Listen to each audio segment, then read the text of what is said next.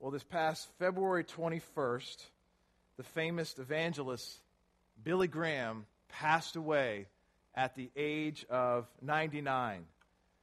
And as I'm sure you're well aware, his impact was amazing and unprecedented. His website estimates that he preached to live audiences totaling about 215 million people. And then you add in the hundreds of millions of more people who heard him on radio and television and so on.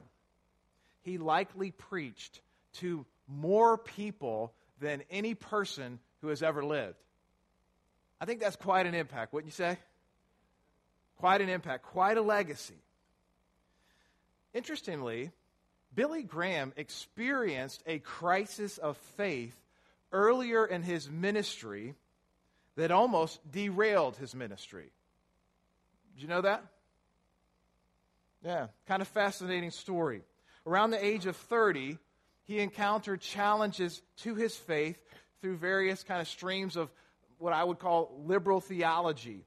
And Graham spoke with a friend of his named Chuck Templeton, who had started imbibing these liberal thoughts, who was also a fellow evangelist. Eventually, Graham struggled that he was kind of doubting the authority and the inspiration of Scripture. You might say, well, what did he do in the midst of this onslaught of what I would call false teaching? We talked about that a few weeks ago, if you guys recall. Well, he studied the matter greatly, reading both sides of the issue. He studied Scripture, what Scripture said about Scripture. He noted how Jesus' confidence was steadfast in the Old Testament, things that might be debated. Jesus saw as faithful and true and reliable. But he still was struggling. He was confused. And he wondered how he could declare the gospel if inwardly he himself doubted it. He even wondered if he might go and be a dairy farmer. So this was very serious in his life. Well, one night, he took a walk in the woods near the retreat where he was staying and prayed. He poured out his concerns to God and how he, he couldn't answer all the issues that his friend Templeton was bringing up. And then he prayed, and this is recounted in his autobiography. He says that he prayed, quote, Father, I'm going to accept this as thy word by faith. I'm going to allow faith to go beyond my intellectual questions and doubts, and I will believe this to be your inspired word. Afterward, Graham recounted, quote, I sensed the presence and power of God as I had not sensed it in months. Not all my questions were answered, but a major bridge had been built, had been crossed. In my heart and mind, I knew a spiritual battle, and my soul had been fought and won. Graham then went on to Los Angeles to preach a crusade, and God amazingly blessed his crusade and literally catapulted his ministry to be what it went on to become, having this global impact. But false teaching, friends, I hope you caught that, almost shipwrecked Billy Graham's faith and future ministry. He's not alone. Many have gone through similar things. I experienced a similar situation when I was younger that I will discuss a little bit later in the message. And as a footnote, just to the, that whole story, his friend Chuck Templeton, within a decade, renounced the faith and became an agnostic. So, this is important, isn't it? The question is not if you will encounter false teaching, because it is so pervasive. The question is, how will you handle it when it comes your way? Because we see that its consequences are so devastating. Well, the good news is, is that God cares about this. And He's given the church resources and how to handle this false teaching. And our passage today offers powerful instructions how to do so. This is the last message from our study of the book of Jude that has been focusing on defending the faith against false teaching. As I've pointed out, there are many warnings that we see in Scripture from Jesus and the apostles about false teachers who will come along and distort the gospel, the message of salvation, who will bring, you know, besmirch the integrity of the church by their conduct and behavior and cause Christians to lose heart, right? And also people on the outside to say, What's going on with the church? Why would I want to be interested in this message when I see the mess that is going on inside of the church? So, a lot of warnings in Scripture, but of all the warnings, I would say Jude is perhaps the most detailed and passionate of all the appeals that we find. So, now as the letter closes, though, Jude changes topics a little bit. He goes from focusing on the false teachers and how they were conducting themselves, the things to look out for, and so forth, to now focusing on the church and how we should respond. What are we to do in light of these challenges that will come to our way? And his words are just as relevant today as they were 2,000 years ago. I hope we'll see that. So, in our text, there are going to be three parts that I want us to point out, and then the passage closes with this magnificent doxology, just a magnificent doxology. So, turn there to Jude. If, if you haven't looked at Jude in a while. It's right before the book of Revelation. It's kind of right at the warning track, I would say, of the, the Bible. All right, right before Revelation. Little tiny book, about 25 verses. We're going to finish it today. I debated whether to break this up into two parts because there's a lot going on. But I felt like, well, let's just plow through it today. Kind of didn't have enough for another sermon, but just a lot, okay? Just warning you here today. There's a lot we're going to have to go through throw some things up on the screen here about a little outline if you want to use your notes there. So, the first part is to remember the predictions of the apostles. To remember the predictions of the apostles. Read with me, if you will, verses 17 and 18. It says, But you must remember, beloved, the predictions of the apostles of our Lord Jesus Christ. They said to you, In the last time there will be scoffers, following their own ungodly passions. As I said, we've looked at some of these apostolic predictions and warnings about false teachers. And so they're warning here, as it says, about scoffers, those who reject the faith. And Jude notes that they will arise. Did you catch that? In the last time. Did you get that? Last time? That phrase, last time, is important. It's almost kind of a, a technical phrase that you will see in the New Testament, along with other phrases that are basically saying the same thing. You'll see things like last days, later times, or last hour. This is a very important thing for you to understand so that you know what the Bible is saying. When it says the last time, it is not referring to, say, the last few hours or days or months or something before Jesus comes back, right? That's not what that is referring to in the New Testament. When it says the last time, what it is actually saying, it is the time between the first and the second coming of Jesus. That entire span is known as the last time. You say, well, why is it called the last time if it covers such a long period of time?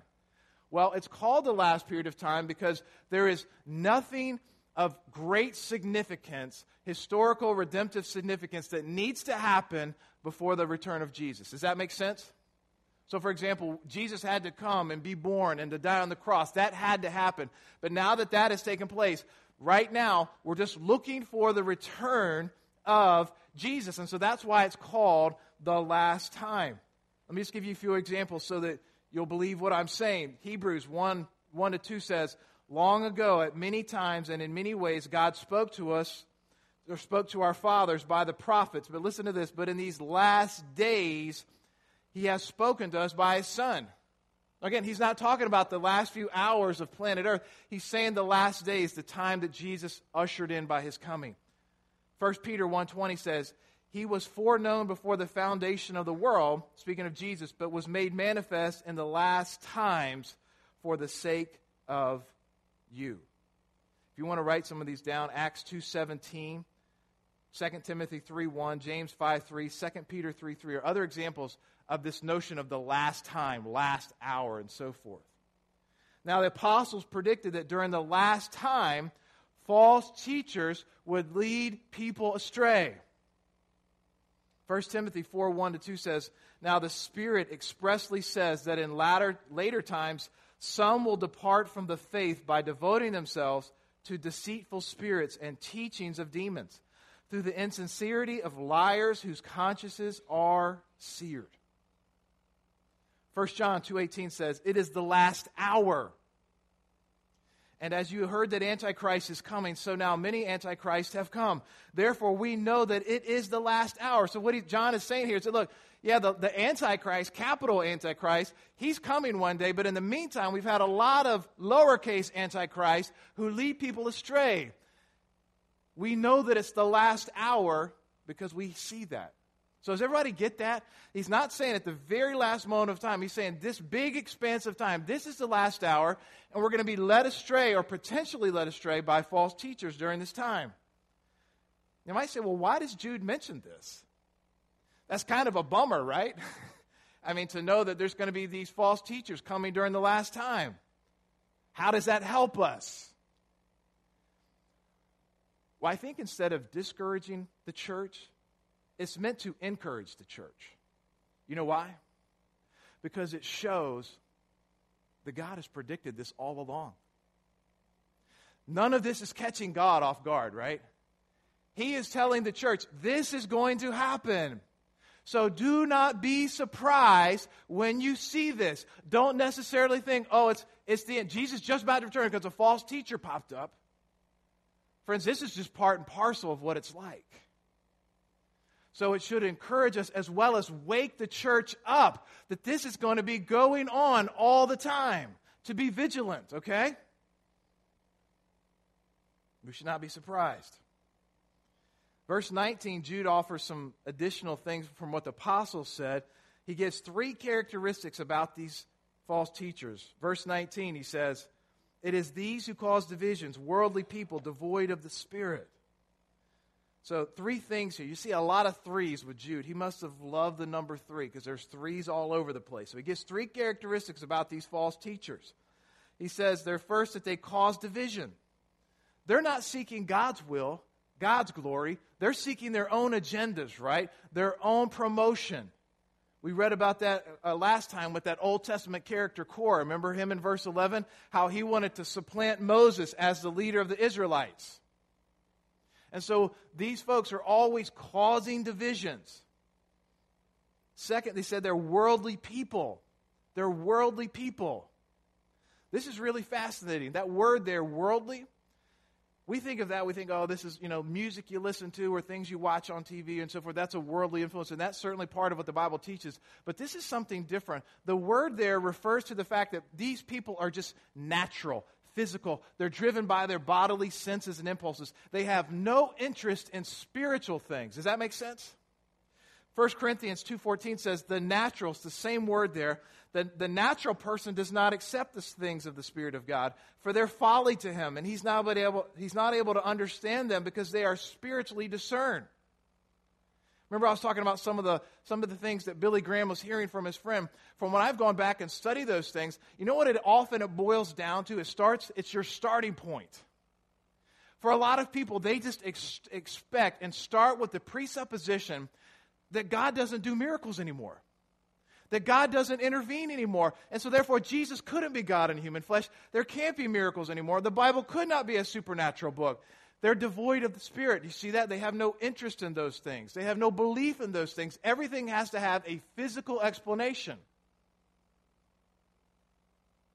Then the third characteristic is very closely related. It says they're devoid of the Spirit. You know, when a person becomes a Christian, they receive the Holy Spirit, right? I mean, that's the gift that Jesus promised. You receive the Holy Spirit. That's the defining mark. You are a new person because the Holy Spirit has come now and indwelt you, and you're a new creation in Christ. These false teachers, they're devoid of the Spirit. And they might wear robes, they might sound great, they might have advanced degrees from prestigious universities, but it doesn't matter if you're devoid of the Spirit, does it? We have a lot of that in our nation. And you see the impact that it has made. They've never been genuinely converted. And so, therefore, you can see the problems that are going to happen when they're leading and guiding churches and seminaries and denominations. It's just a big royal mess. So, the first thing is we're to re- remember the predictions of the apostles. Now, Jude knows that it's not enough just to kind of focus on the false teachers, but we need to experience positive spiritual growth too, right? That's part of it as well. And so the second part is remain in the love of God. And I think this is really the heart of what Jude is trying to communicate here to the church. Listen, listen to what he says there. But you, beloved, building yourselves up in your most holy faith, pray and praying in the Holy Spirit, keep yourselves in the love of God, waiting for the mercy of our Lord Jesus Christ that leads to eternal life. What a passage. Now, I want you to get here that the main idea he wants us to get is that we're to remain in the love of God. The church is to remain in the love of God. Now, that is the command. That's the main idea. We're to remain in the love of God. And then if you if you read that whole passage, he gives you three different ways how we are to do that. We're to build ourselves up in our most holy faith, we're to pray in the Holy Spirit, and we are to wait for the return of Jesus Christ. Does that make sense? The main idea is to keep yourselves in the love of God, and you do it by these strings. It's like the Great Commission. The main idea is to make disciples, isn't it? We do that by teaching people to obey the, the, the message of Christ and to be baptized. That's how you do it. So, how do we remain in the love of God? Well, first, as he pointed out there, we're to build ourselves up in our most holy faith. You say, what is that?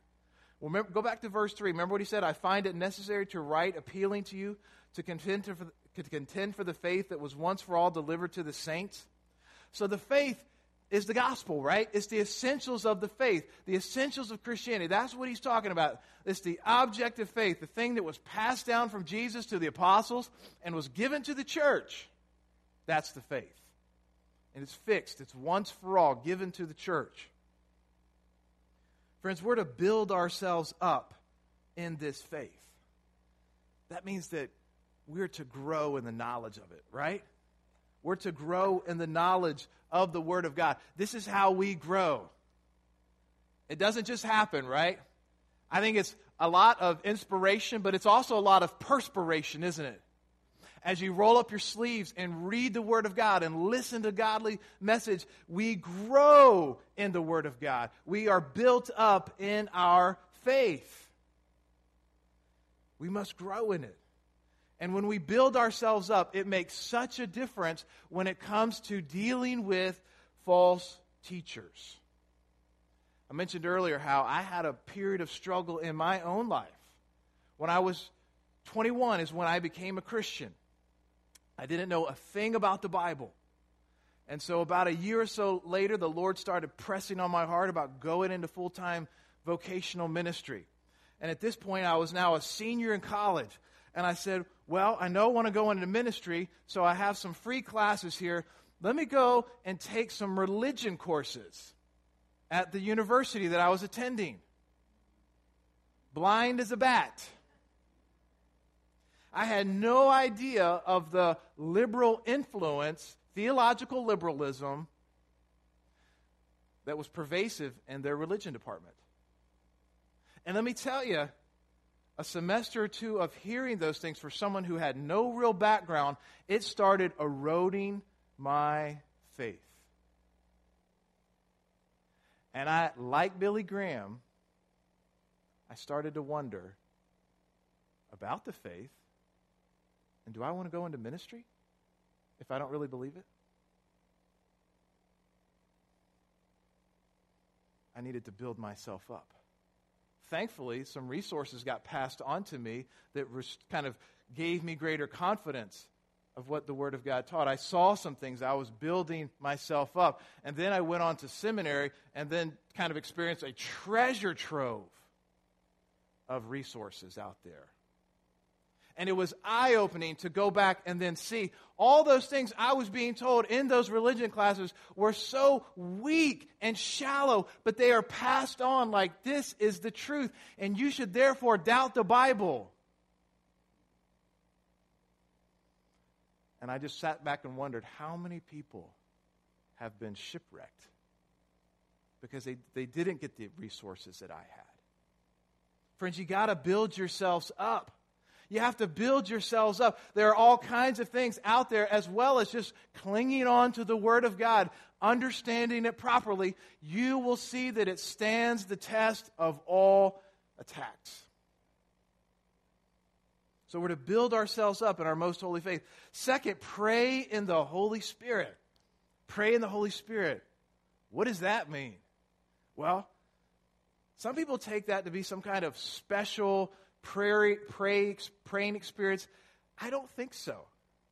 I think this is just normative prayer that we're supposed to be praying. We are always supposed to be praying in the Holy Spirit reason I say that, you look at Ephesians 6:18, Paul tells the church, praying at all times in the Spirit with all prayer and supplication.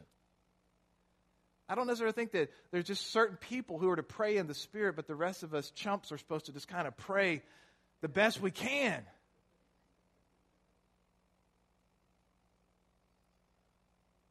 The Bible doesn't spell it out exactly, but I just think just common sense and a knowledge of the Bible tells you certain things are just, uh, uh, just essential to praying in the Spirit. First of all, we must pray with clean hearts.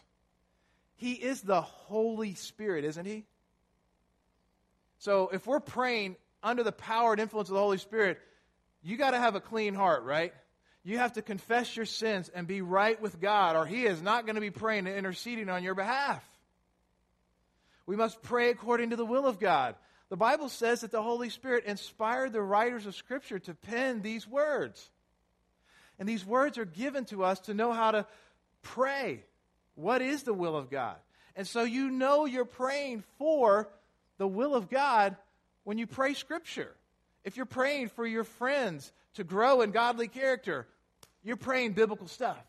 If you're praying for the kingdom of God to advance, you're praying biblical stuff, right? You're praying in the Spirit. And then lastly, I think we must pray according to the guidance of the Holy Spirit. I don't know about you, but sometimes my prayer life can fall into the trap of routine and ritual, right? Not that you intend to, but it's just sort of what we fall into. Now, there's nothing wrong with having prayer lists and things like that. I highly recommend that, to have a structure to it. But at the same time, it's just human nature to allow that to sort of be how we pray. And instead, prayer, remember, is always a conversation built on a relationship. And so I think the Holy Spirit who's dwelling inside of us wants us to consciously depend upon His leadership and guidance as we pray. Amen? So if he puts a burden on your heart to pray for somebody, don't dismiss it. Or if he's praying you to pray about a situ- urging you to pray about a situation, don't dismiss it. Listen to the Holy Spirit prompting you to pray. And when we pray, go, don't, don't, don't go in saying, okay, this is what I'm here to do, Lord. I want you to put your stamp on it. No, it is, Lord, I want to pray according to your will. Lead and guide me as you will. So, to remain in the love of God, we must pray in the Spirit. Third, we got to wait for the return of Jesus. What does he say there? Waiting for the mercy of our Lord Jesus Christ that leads to eternal life. We're waiting for the mercy for him to return and give us eternal life. You say, well, how does waiting for his return help us to remain in the love of God? Well, I think by waiting for Jesus to return, it really helps us to focus on the things that matter most. Here's an example how this might play out.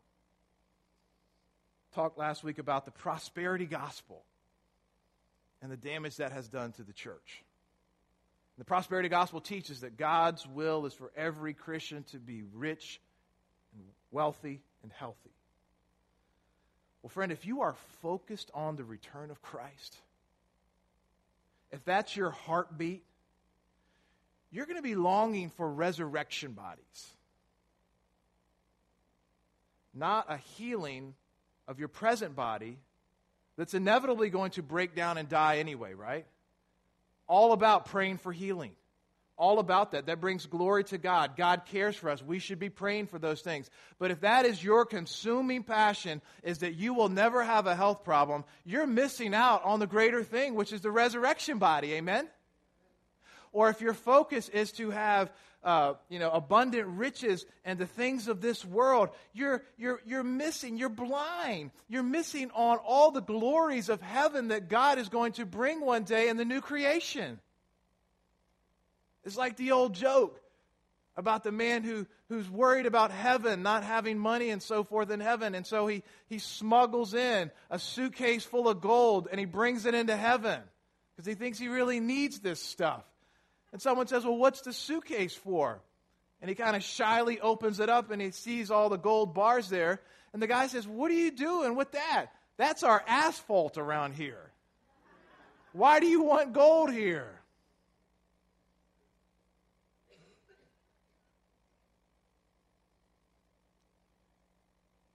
Friends, if we're waiting for Jesus, the chatter of false teachers, will just kind of lose its impact. Thinking about the storm, and probably, I know for some of you, had a hard time getting home that night. Or maybe you were looking for your spouse or kids to get home or something. You were looking out your window, weren't you? Or you were looking down at your cell phone. Some telemarketer calls up and starts trying to get your ear about some vacation to Cancun or some lost inheritance you're about to experience or something. Are you really interested in that when you're looking out the window for your loved one to return? I think they're the same way with Jesus. If we are really focused on his return, lost, or excuse me, false teachers, they don't have a lot of fertile ground to mess with, do they? Because you're focused on greater things. Last part here. So we've seen, remember the predictions of the apostles. We've also seen that we are to remain in the love of God. The third part is reaching out to others.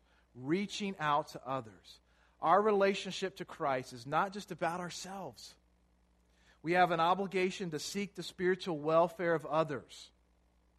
And let me also add this it's not just the responsibility of the leaders to do it all. Yes, the, the leaders have that responsibility. It's why they're called shepherds. But, friends, it's a corporate responsibility because sometimes there's situations and events and things going on that the leaders don't know about. Or maybe you have a more personal connection. Or maybe it is your words and your love and your ministry that will turn the tide in that situation. And so Jude mentions three ways of reaching out for people who have been affected by these things. And I think as he does here, he's kind of moving from those who are least impacted to the most impacted. Verse 22 to 23 reads, And have mercy on those who doubt, save others by snatching them out of the fire. To others show mercy with fear, hating even the garment stained by the flesh. So again, three situations. First, we must show mercy on those who doubt. Now, I think in his context, he's talking about these false teachers who had come along and sowed seeds in the hearts of the congregation, at least some of them, and they were doubting the faith. And I think most believers, if they're honest, struggle with doubts at some point. Mention Billy Graham. What about John the Baptist? Remember him and his story? John the Baptist. He was struggling whether Jesus was the Christ. He saw Jesus do miracles. But he had bought into this notion that the Messiah, he had to come in and get rid of the Romans, right? Jesus didn't do any of that stuff. And so John was doubting. So people have doubts. And those doubts get exacerbated when false teachers come along and they start, well, this isn't true about the Bible, or let me question this particular part of that. It starts causing people to have doubts. Friends, the church needs to be a place where people are helped with their doubts. And it's something we need to grow in, particularly with young people. Read a survey that found that among 18 to 29 year olds who left the church, over one third said that the church is not a safe place to express doubts and one fourth of them have serious doubts that they wanted to discuss. We don't need to pretend like we've got every single answer in the Bible figured out, or that we never have a question here and there. When people have doubts, they need to have an open door that we can talk to them about. So when others doubt, let us show mercy. Just as a side note here, uh, at our house this summer, we're going to be hosting what we're calling five big questions. So in July, five Sunday nights in a row, and we're going to put out a survey. Maybe you guys have some questions that you would love to see addressed, and, and we might do some of those there in July. So we must show mercy on those who doubt. Second, we must save others from judgment. Others, I guess, are further along with spiritual danger. Not only were they kind of having some doubts, but they were really seeming to imbibe and, and, and take in these false teachers and their views and their lifestyles. And, you know, some people can appear to be, who are genuinely saved, can appear to be rejecting the faith and, uh, and appear to be heading for judgment. Notice that word there, fire, right? I mean, that's connoting judgment. It looks like that's the case. And, friends, that happens, right? Where you see someone and they start drifting and you look at them and you and you sit there and you scratch your head and you say I don't know if this person's saved or not. They made a profession of faith at one point in their life, but now they're seeming to drift away. You're wondering if they are genuinely saved. What are we supposed to do? Well, Jude says that we're to snatch them from the fire, out of the fire. That we would step in and intervene. You say, well, what, what does that mean? Well, let me ask you a question. Have you ever dropped something valuable in a fire? I'm not saying like piece of paper or something that is gone, but maybe something that you had a, a split second to get it out. Something valuable. What would you do? What did you do? You got it out, didn't you? It's okay to get a little singe on your hand, or get a little soot, or get a little dirty, or inconvenience yourself. You want to get it out. And it's the same way with wayward Christians. God wants us to have a sense of urgency to reach in and try to snag them out of there. Practically, I think that means that we maybe want to talk to them. Sometimes we just assume it's all going to work out. But that's not the case. God wants us to be used by Him.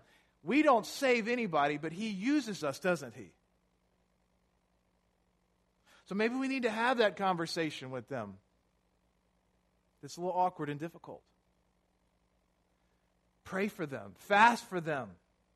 Maybe enlist others to be praying on our behalf, even to share and let down our guard and maybe humble ourselves and say, so and so in my life or this situation, this person is drifting. Will you come and pray for me? Will you pray for this situation? Let me ask you are there people in your life today that you need to snatch from the fire?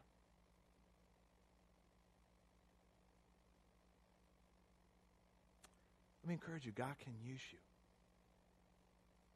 as his instruments to do so. If he is telling us to do this, that means he has given us the ability to do so. Amen? These aren't false promises. Third, we must show mercy on those who are deeply affected. What it says there, remember at the end of verse uh, 23 show mercy with fear, hating even the garment stained by the flesh. So again, it indicates this final group, they were deeply immersed in sin. We should show mercy to them, not judge them. Try to show them mercy.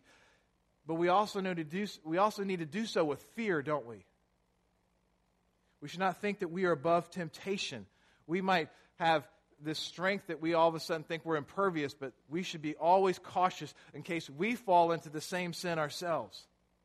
Galatians 6 1 says, If someone is caught in sin, you who live by the Spirit should restore that person gently, but watch yourselves, or else you may you also may be tempted. See the old saying about hating the sin but loving the sinner, right?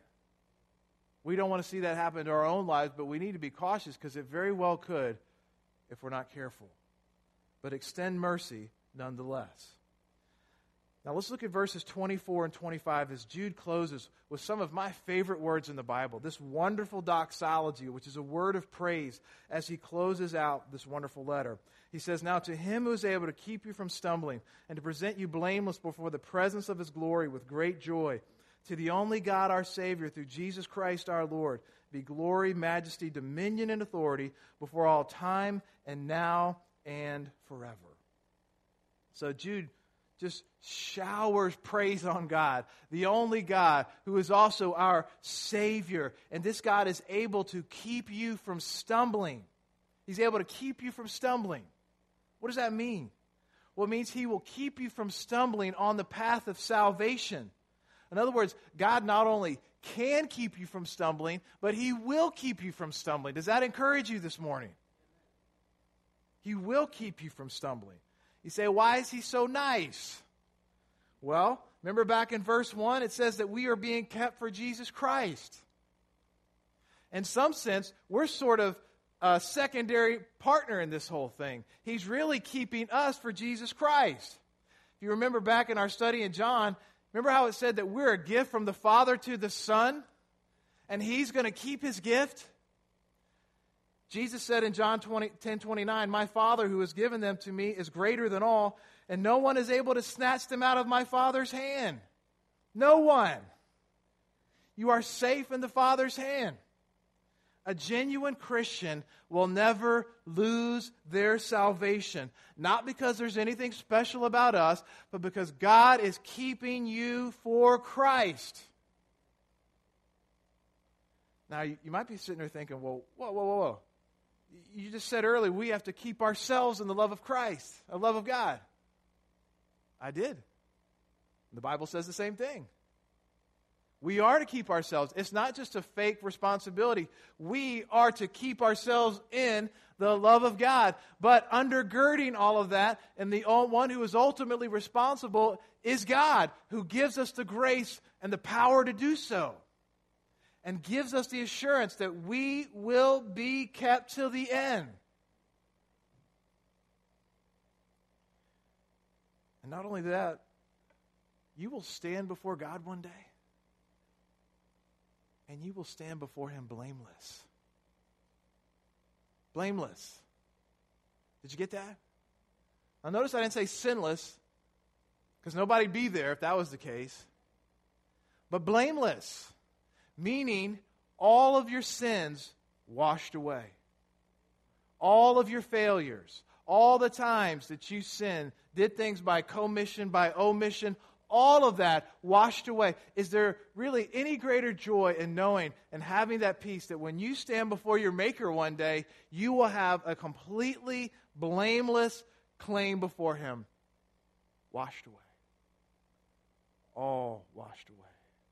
So that's why we stand before him with great joy, right? Spiritual jumping jacks we should have for what he has done for us. That's why we praise him. As that doxology closes, it says, We give to God glory, majesty, dominion, and authority before all time and now and forever. Friends, God deserves all possible praise, whether we're talking about what happened in eternity past, eternity future. God deserves to be praised forever and ever and ever and ever by his creation and by his church. Amen? And that is what we'll be doing for all of eternity. Amen? Well, I hope you have enjoyed the book of Jude these last, what, four or five weeks or so. I'm going to open the floor here just if there's any kind of closing comments or words of encouragement, testimonies, questions you might have from either this passage or the whole time in the book of Jude. Let me pray and then we'll do that. Father, we come before you this morning, thankful that we have had this blessed opportunity to study the book of Jude. And we know, Lord, this is a hard hitting book.